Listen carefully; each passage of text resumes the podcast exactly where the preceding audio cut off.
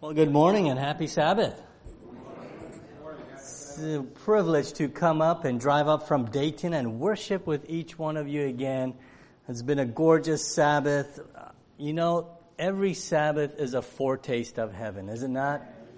And I know that some, at least some friends of mine have had a tough week. Uh, I empathized with at least two families this week. I have a friend out in uh, Southern California. We went to Atlanta Adventist Academy together. He he's a pastor in Southern Cal, and and his lovely wife has battled cancer for a couple of years, and she passed away this week. She was just 40 years old, Grace. And so I, I my my heart empathizes with Isaac and, and his two two boys. Uh, you know, Jesus just can't come soon enough, can he? Uh, and then, and then I, I received the news this morning. Um, you know, Livia, our, our, dear sister from the Westlake Church, uh, also passed away, and and all of that. And so my heart aches. You know, we want Jesus to come, and and we want many people to be ready for Jesus to come too. You know, we're stuck in between this. We want Jesus to come sh- soon, but there are so many that still need to hear the good news. Isn't that right? And so our prayer should be every day, Lord, what can I do today to share Jesus? So that others can know Jesus, uh, come, come to know Him and look forward to see Him. And so today, I'm, I'm a bit heartbroken, as, as sure as, not as much as some of my friends who are struggling this morning, but it's good to be in the house of the Lord that reminds us what heaven will be like. This is the day that re-energizes us and helps us to face another week that's before us. Let's face it, we are in uncharted territory as a world, are we not? Uh, there's a book I recently read by Tod Bolsinger, Canoeing the Mountains. How they were trying to get, you know, to the west coast, uh, the, the, uh, and, and, and they ran into the mountains um, you know, Lewis and Clark in their expedition. They thought they could take their canoes and there would be a river that would take them all the way to the Pacific Ocean. And they ran into the Rockies. And that's kind of how I feel, you know, we're ca- canoeing in this world towards the end and we just ran into the Rockies. And, and we brought our canoes. And you know, as I read on social media, there's a lot of talks about, you know, what's right and wrong and when we're choosing sides, and that kind of saddens me a little bit. And so today I want to talk about freedom because one of the big things that we're kind of um, on the fence or, or, or, in groups about is freedom. And one of the things I hear a lot is my freedom's being taken away. I, I need to do something about it. And so maybe I, I, I want us to take our minds a little bit higher up and consider what freedom are we fighting for. Now I get it, you know, um, I was born in Romania. And, and, and in Romania, uh, I was born during the time of communism. So I, I understand the lack of national freedom. I grew up in that. My dad risked his life to give us freedom. Literally risked his life. So I understand the importance of freedom. But I wonder if we're putting too many ba- uh, eggs in this basket of national freedom to the point where we're neglecting true freedom, completeness in Jesus Christ. So I'm not against national freedom. I love the fact that I can come to church free. I'm thankful for that fact. If I read the Bible correctly, one day it won't be here. I'm okay with that but what I would rather have is the freedom of the soul in Jesus Christ. And so today that's what I want to talk about if that's okay with you. Could we pause for a moment and ask the Holy Spirit to lead us? Gracious Father, today we invite the Holy Spirit again to be in our midst as we open your word. Help us, Father, in the midst of a world that is in turmoil and chaos and, and uncertainty, that we may focus on Jesus and find certainty. Help us today to rise above the little groups and cliques that we find ourselves in to be connected to Jesus Christ and to follow Jesus wherever he leads. Lord, lift our minds us, uh, uh, up to your word and may the Holy Spirit give us understanding. Father, I ask that the words of my mouth, the meditations of my thoughts be acceptable unto you, for you are my rock, my redeemer. May your words speak, not my words. May your will be done. May we today be refreshed, energized, encouraged, and yes, even challenged by the Holy Spirit to live faithfully for Jesus Christ. Is my hope and prayer in my in the name of our Lord and Savior, Jesus Christ. Amen. Amen. Freedom. What does freedom look like to you? And I remember coming home in Romania as a little boy and our home ransacked. Thieves didn't come through. The government did. They were looking for religious material. There wasn't freedom. We were asked to go to school on Saturday. We would rather go to church. There were those that gave up careers of being an attorney, a doctor, because they didn't have the freedom to take their test on another day other than Saturday.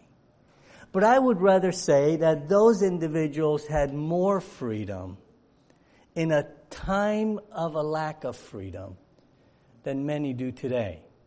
You see, you can be truly free even in a time of no freedom. Uh, I want us to start in the book of Genesis and we'll end up in Revelation. And I don't want to scare you. I know the Bible is a big book. We will skip a whole lot. But we will start in Genesis in a time when the world was in chaos. It tells us here in Genesis chapter 1, and it should be easy to find Genesis chapter 1. In the beginning, God created the heavens and the earth. The earth was without form and void, and darkness was on the face of the deep, and the Spirit of God was hovering over the face of the waters.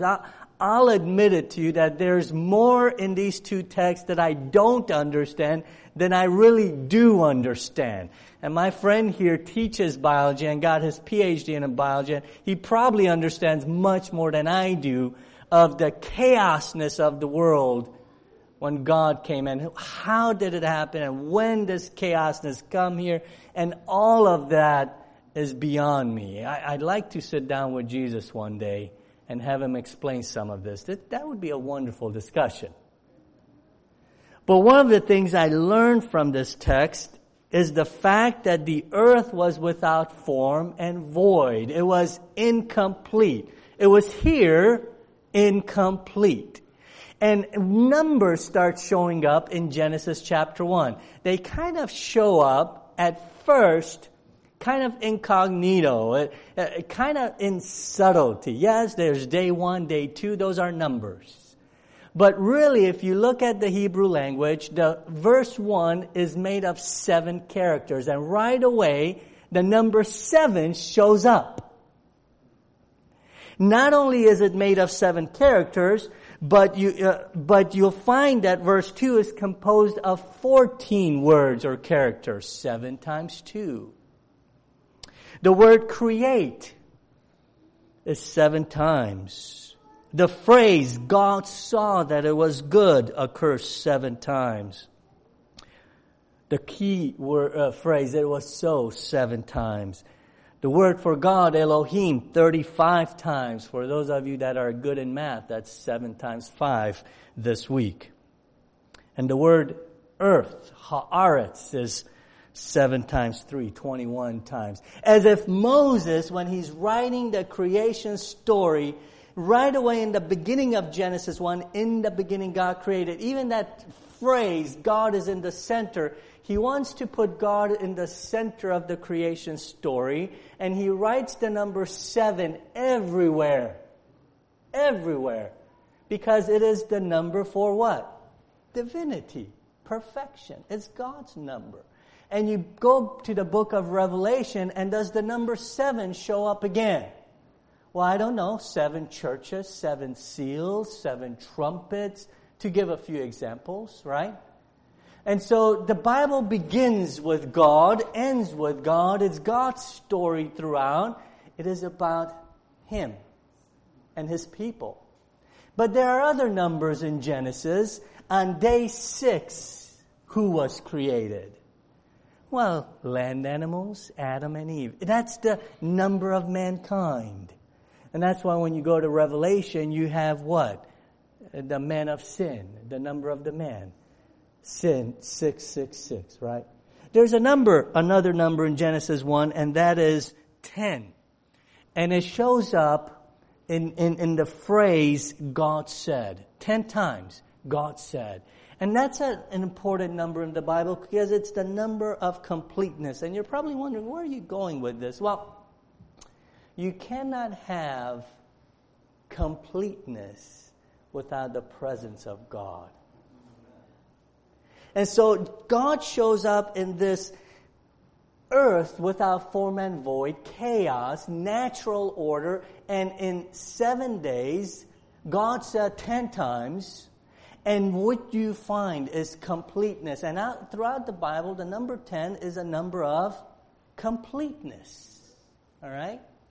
Now, something happens again in Scripture because you'll find in Genesis chapter 3 that sin enters the world. So you go from uh, natural chaos to completeness to now to moral chaos caused by sin. And it would be wonderful if God again recreates in six days and creates moral order. Wouldn't that be wonderful? But it took thousands of years. You know, don't hold me to a 6,000 theory. There are thousands of years until God recreates moral order. Why is it taking God longer when He could create order in seven days? Now it's taking, well, see, He's dealing with hearts now. He's dealing with lives. He's not for, forging his will on inanimate objects. He's dealing with the universe, with angels. And so now God has to deal differently. So now he has to deal with sin. And sure, God could have done it in seven days. Couldn't he not? But God's taking longer to deal with it once and for all. Because he has to deal with the power of sin and the penalty of sin and the presence of sin. And in order to deal with all of that, God's taking longer. Because the way that God deals with the penalty of sin, and I know there are better words for it, but I'm, I'm, I'm sticking with my letter P's here penalty, power, and presence. So give me that uh, permission. The way he deals with the penalty of sin is through the blood of Jesus. Justification by faith is what we call it. We are no longer under the penalty of sin because Jesus died on the cross. His blood covers us. But there's still the power of sin in my life that God has to deal with. We call that sanctification, isn't it? It's a lifelong process. And then there's the presence of sin. One day in the future, when Jesus comes, he will deal with the presence of sin. He will eradicate sin forever. And so, because God has to deal with the penalty and the power and the presence of sin, what theologians call justification and sanct those big words, you know, this, and glorification.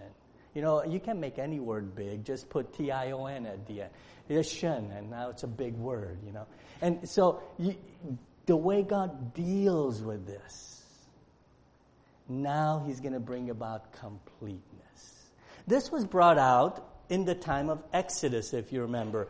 God's people ended up in slavery in the beginning of Exodus, or you can say towards the end of Genesis, they were going into Egypt. And now they were incomplete. They were slaves to the Egyptian.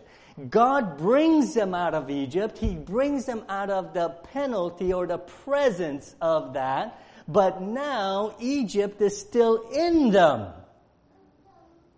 They're not, are you getting it? They're no longer in Egypt. They left Egypt but Egypt is still here and here. So, how is God going to remove Egypt from here and here from the lives of the Jewish people? Well, I think God started the process as He brought them out of Egypt and led them to the Mount of Olives. Because there at the Mount, uh, Mount of Olives, Mount Sinai, there at Mount Sinai, he gave them the Ten Commandments. Now, why would God do that? They are free people, aren't they? They're no longer in Egypt. And you could say they have what? Freedom. But I reckon, I reckon to say they don't have freedom yet. And that's why I'm kind of confused with some of us today, where we're fighting so hard for a freedom that's really not freedom, when we should be fighting for a freedom that gives us true freedom. Again, I'm not against national freedom. I, my, my dad gave his life, right? Risked his life for us to have freedom in this country. I'm not against that. But I would rather have the freedom that Jesus gives than the freedom that a government gives. And I'd rather fight in my life for the freedom of Jesus Christ than to tweet away all day for a freedom that passes away. All right?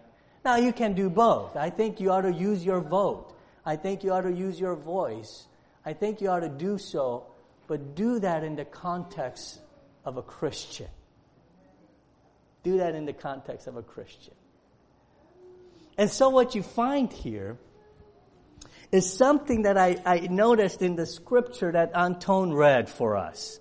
Uh, go to uh, James chapter 1. I want you to notice it with me. And then we'll go to Exodus because I think this is wonderful. Hebrews, after Hebrews, you find James. James chapter 1. All right.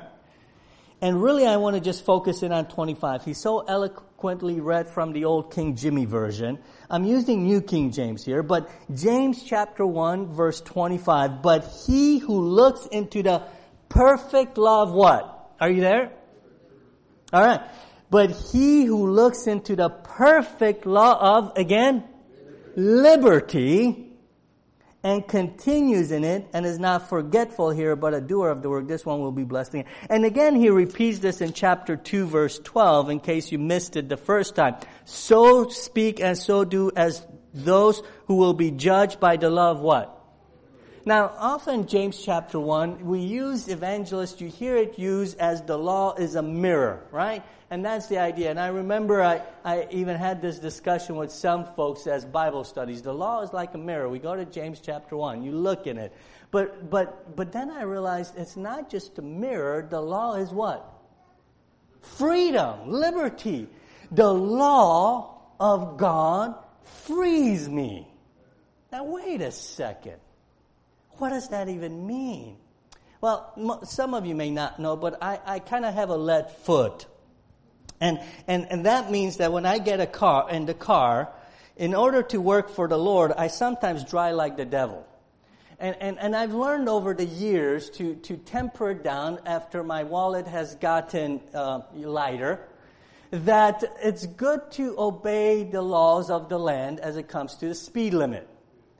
And nowadays, I've learned to say nine you're fine, ten you're mine, but I'm getting better at it too. You get the idea where the, the cop will let you get away with a little bit over.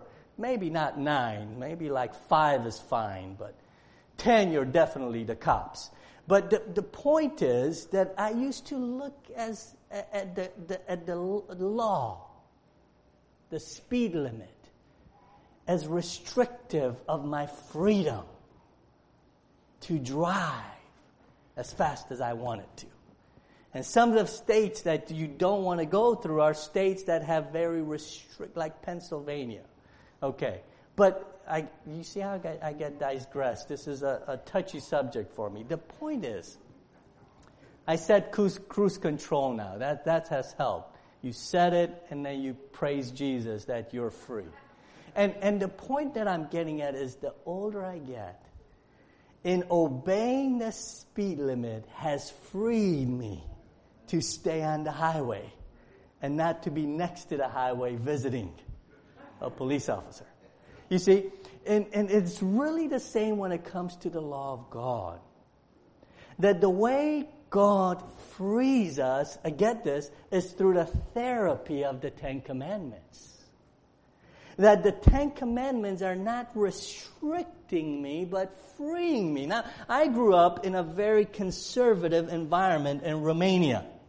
And that means when I grew up, a lot of things we've heard is don't do this, don't do that. We walk to church. And so you're not allowed to rip a leaf on the way to church. You're not allowed to do that on the Sabbath. You're not allowed to do that. And you're, and, and to me, the law was very what? Restrictive. If you would have told me that God's law frees you, you would have been like, I don't think we're looking at the same law. And often we look at God's law that way because again, most of them start off with what? You shall not. You shall not. But in the you shall not, it does not restrict you, it frees you. And do you see how many, how many Ten Commandments do we have? That shouldn't be a hard question. There's ten of them.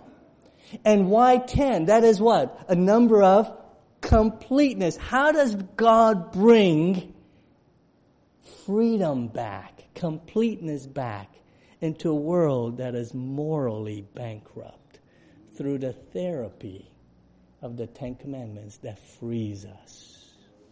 So when you go to Exodus chapter 20, now notice you're not saved by keeping of the law. The penalty, justification, is through Jesus Christ.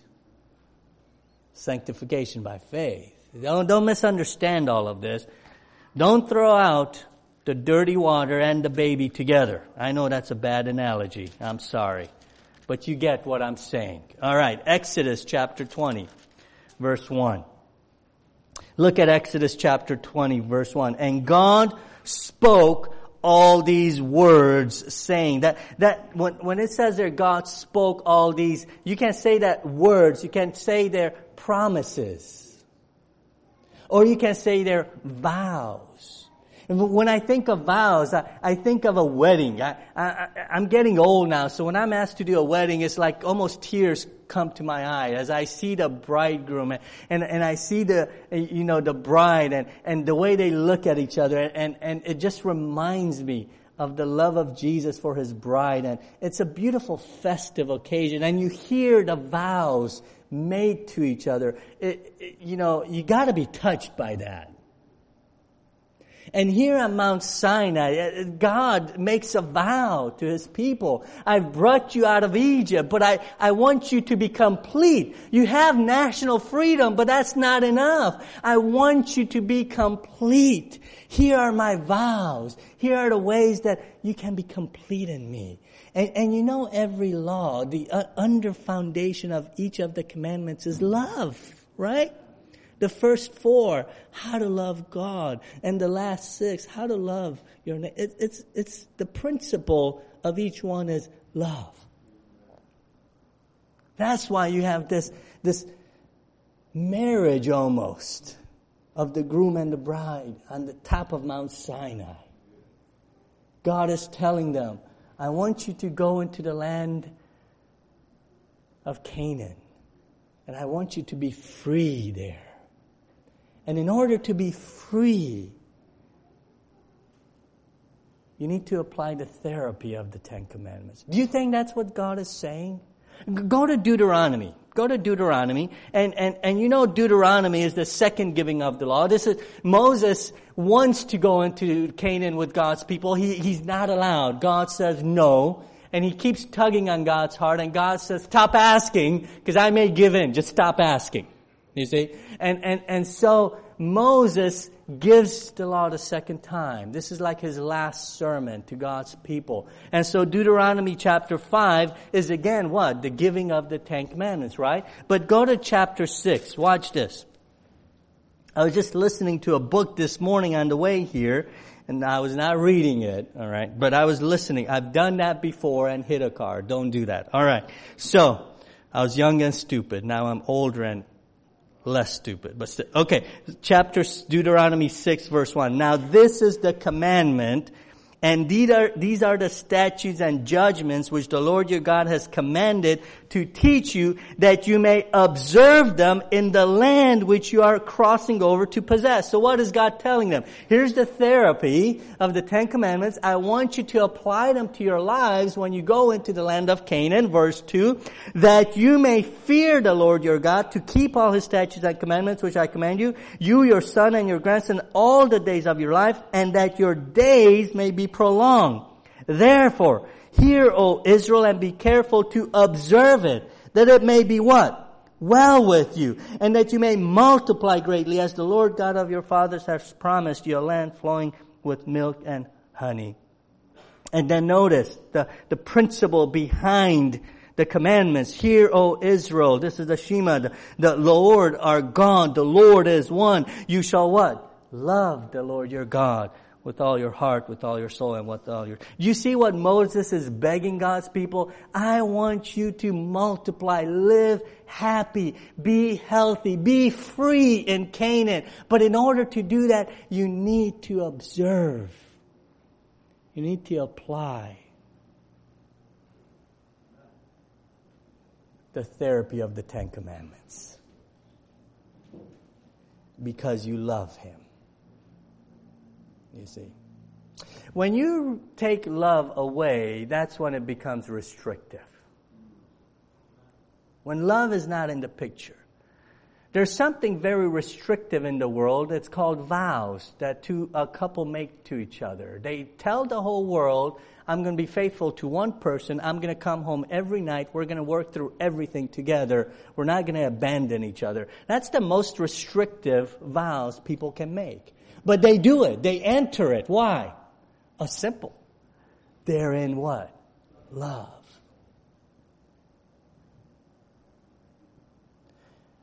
And as I grew older, the restrictiveness of the commandments was not so restrictive when I started to see God not through just the eyes of my parents who took me to church, but through my own eyes and realize how much Jesus loves me. Then the commandments were not restrictive. They freed me. What did they free you from? That's a great exercise for you to try one time. Go through each commandment and ask yourself, what does this commandment free me from? Like the first one, you shall have no other gods before me. It frees you from being a slave to other gods. Those are terrible gods. God of money. Are there people who are worshiping the God of money? The God of career, the God of relationships. There are the God of, of alcohol, the God of drugs. There are gods that people worship, and these gods wrap you in slavery. The only true God that frees you is our Heavenly Father. You shall have no other gods before me. That commandment frees you to worship the true God. And we could go through all of them. The fourth commandment frees you from trying to earn salvation. You're resting. You're resting. The fifth commandment frees you to have a, a healthy relationship in the home between parents and children. Right? The sixth commandment, you shall not kill, frees you to have good relationships with with your neighbors. I mean, uh, that's good if I don't kill my neighbor or if he doesn't kill me. It also frees you to not kill yourself. We kill ourselves through addictions. We kill ourselves with the fork slowly. There are times when I don't know when to put the fork down and stop eating. It frees you to a healthy lifestyle to healthy relations. And you can look through all of them that way. That would be a neat exercise to do one day. Lord, how are you freeing me through this commandment? What am I enslaved to that this commandment could free me out of? Materialism. Do not covet. Or is there materialism today? Everywhere I, I go, buy this and it will make you happy for the next two minutes. Sure, it will make you happy for the next two minutes. It's like kids. You buy them one thing, and then after that, where's the next thing? And you buy them a whole, you know, Walmart, and they'll look at you and say, What's next? Materialism. God wants to free us from the bondage of materialism. So, you find that the number 10 is a number of completeness in Genesis chapter 1, in Exodus chapter 20, right? It is also the number of completeness in the New Testament. Go with me to, to Matthew chapter 5. Matthew chapter 5.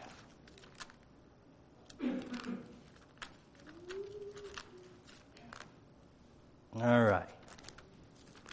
We're getting there. See, we're already in the New Testament. We're close to Revelation. Don't worry, lunch is coming. Matthew chapter 5.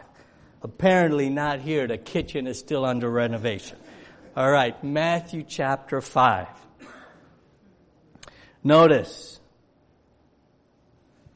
Jesus goes up on the mount. And what we're told here is that Jesus sits and teaches his disciples. And he has the blessed. How many, if you count from verses 3 through 10, how many blesseds do you count? I should have counted them before I ask you, but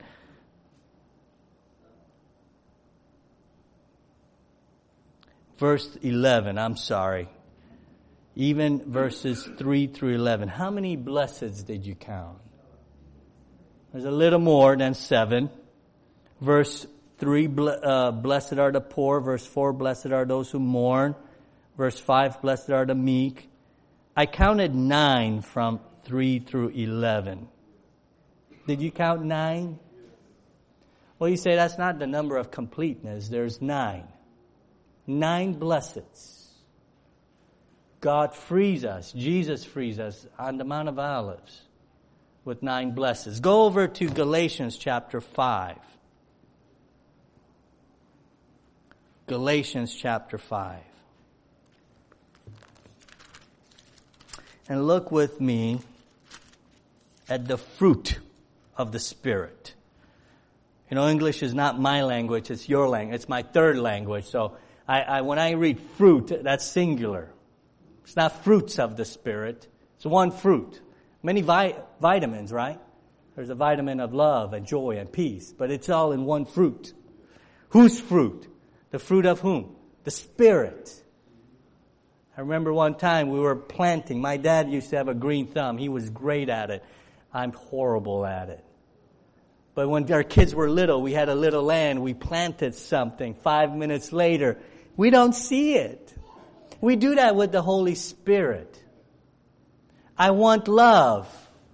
I don't see it. Because it takes time.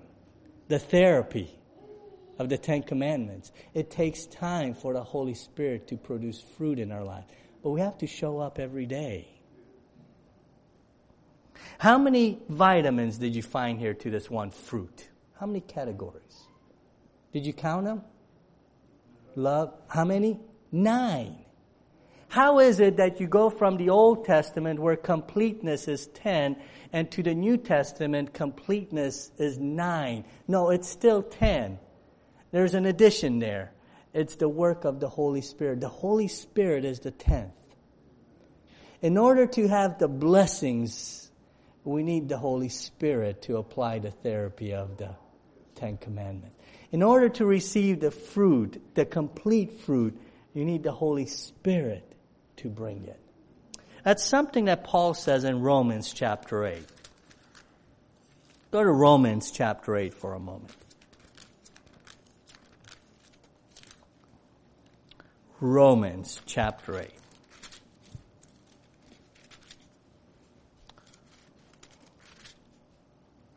Watch this, verses 1 through 4. There is therefore no, now no condemnation to those who are in Christ Jesus. No condemnation. Why? They're justified. They're being sanctified, right? And one day they'll be glorified. No condemnation who are in Christ Jesus, who do not walk according to the flesh, but according to what? There's this Holy Spirit. For the law of the Spirit of life in Christ Jesus has made me what? Free. Uh, do you see the great subjects here? You have Jesus Christ. You have the Holy Spirit, but you have what? The law. The law of the Holy Spirit sets you what? Free. Do you want to be free? What freedom are you fighting for today? Are you mad about the fact that the government is taking away your freedom? You know, don't beat yourself up about that too much. I'm not happy with it, but you know what? I'm free in Jesus. I, I know where I'm heading. I'm okay.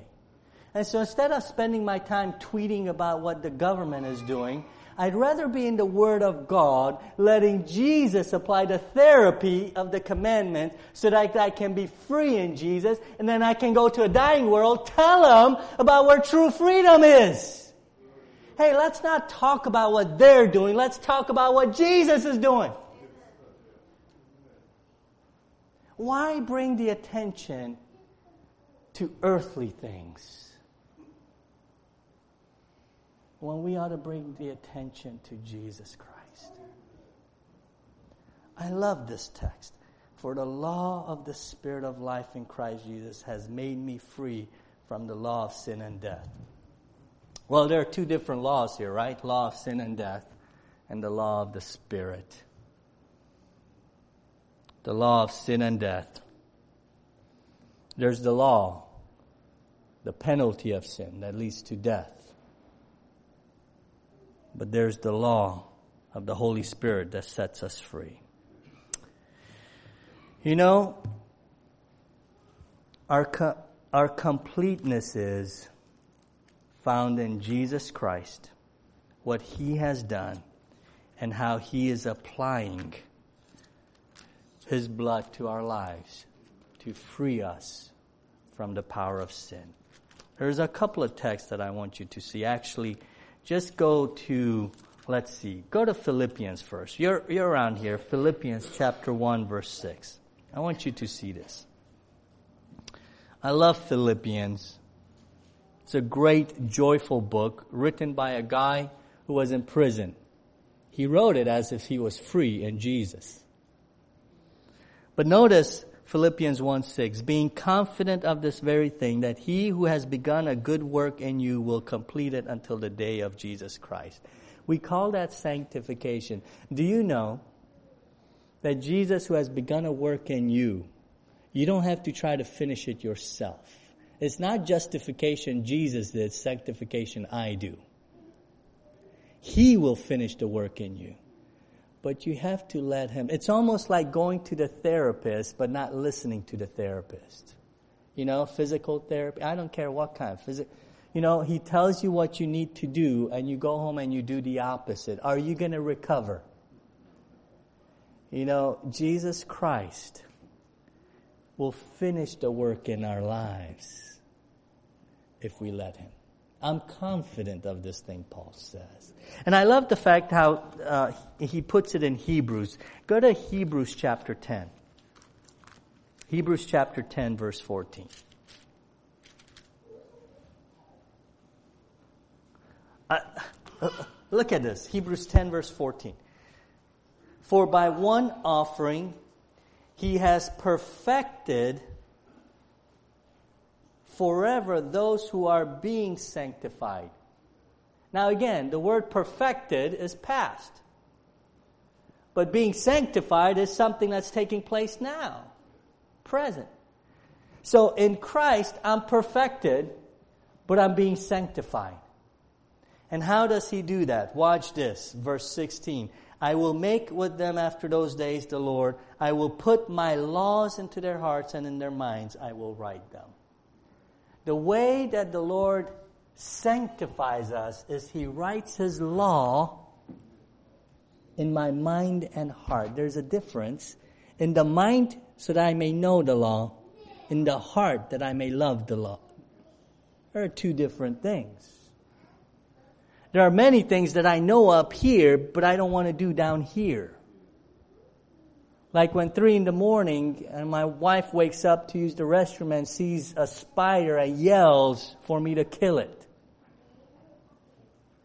Down here, I don't want to do it.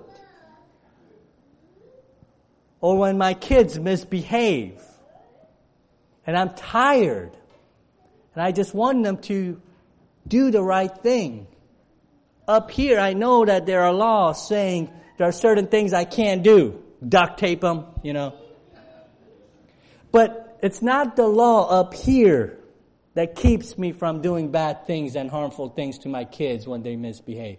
It's that the law is, it's because I love my kids. Even when I'm upset, they are safe in my home. I love them. And God wants us not only to know His law, there are so many Christians that know His law backwards and forwards. They can quote it and they can point it out when you mess up. They know His law. Oh, but the heart is missing. There's no love. There's no kindness. God wants to write that law in our hearts too. And that's how you know the therapy's working. When I start loving people the way Jesus loves them. You know, I, I, I was reading through a book by Nelson Mandela, A Walk to Remember. If there was ever a human being that gave his life for freedom, it was Nelson Mandela. I mean, for what? Three decades he was in prison to, st- to, to fight the apartheid in South Africa. He sacrificed a long time of his life for freedom, national freedom. He made a, you know, he made a lot of good statements in his lifetime as he battled for freedom. Listen to this.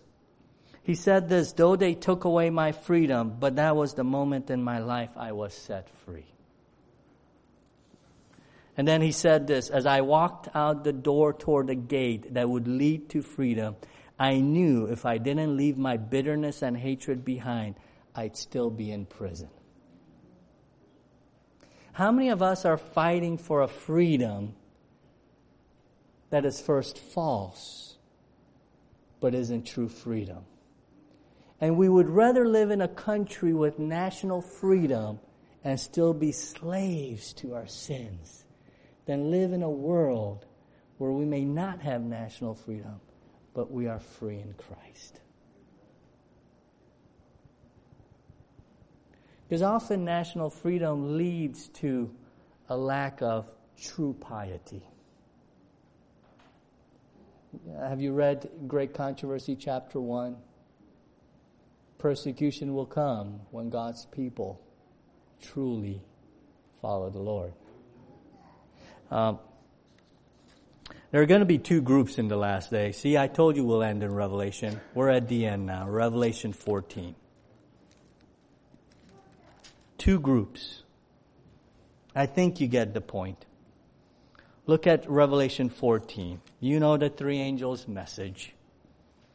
Let me remind you of the third angel's message in verses 9 through 11. Then the third angel followed them saying with a loud voice, If anyone worship the beast and his image and receive his mark on his forehead and or on his hand, he himself also uh, shall also drink of the wine of the wrath of God, which is poured out full strength into the cup of his indignation. He shall be tormented with fire and brimstone in the presence of the holy angels and in the presence of the Lamb.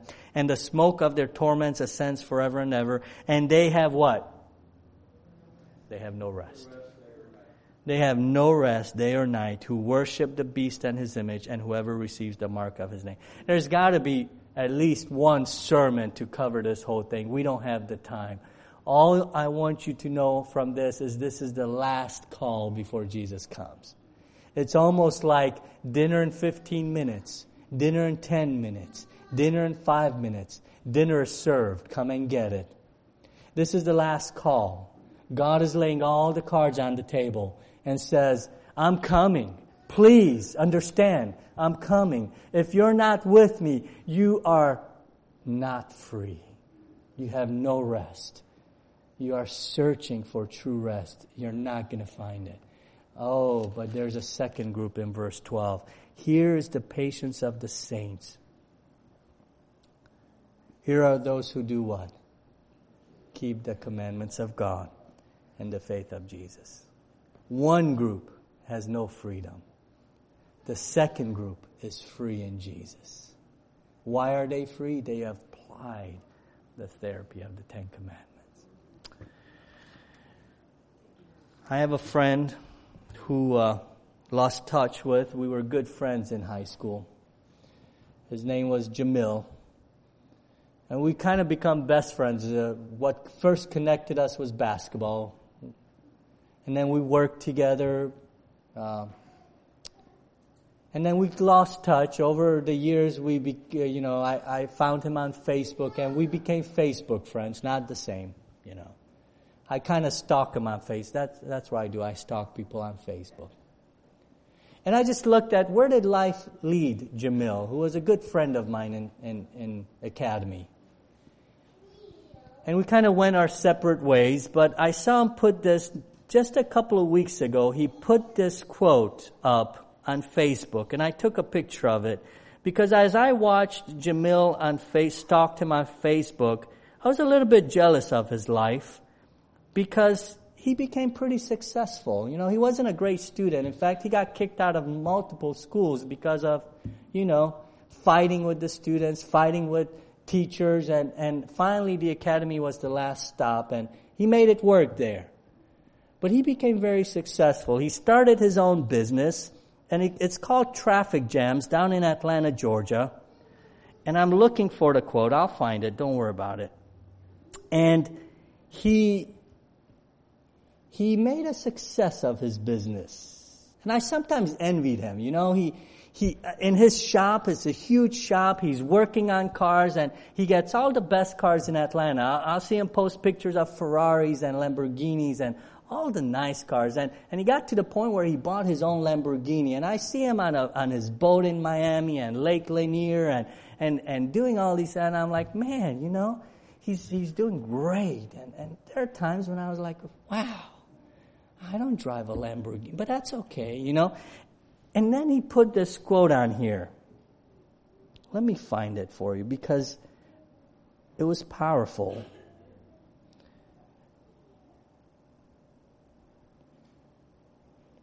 I know I took, it was during summer camp. The Lord has blessed us at summer camp. Let's see.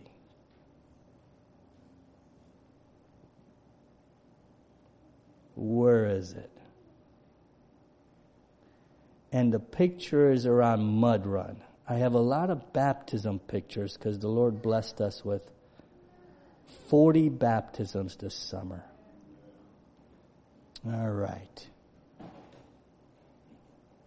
Notice, this was June 30th. As I lay here wide awake at 2 a.m. in the morning trying to figure out the true meaning of life, Happiness is a choice that we have to choose daily. It's a choice that seems easy to make, but it's way more complex for some people. I ask myself every day, what is my purpose in life and how do I find that inner peace that many talk of?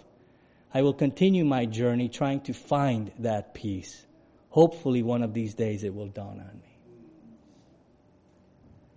My heart broke for my friend, who I thought had it all great career, plenty of money, and he's awake two in the morning asking himself, Why don't I have peace? My heart broke for him. Could it be because he doesn't have Jesus? Friends, the world is trying to distract us and divide us. So that one day we wake up like the foolish virgin, virgins without oil. Don't be fooled. Don't try to fight a fight that is not our fight. You know what I'm talking about? It is time for the church to wake up, to fall in love with Jesus to obey Jesus, to allow the therapy of the Ten Commandments to do its work, that we may have peace, that we may have freedom and completeness. Blessed are those who are faithful in the last days. They do what? They keep the commandments of Jesus Christ. That's my prayer for you and me that we apply the therapy of the Ten Commandments. In Jesus' name, that's my prayer. Amen.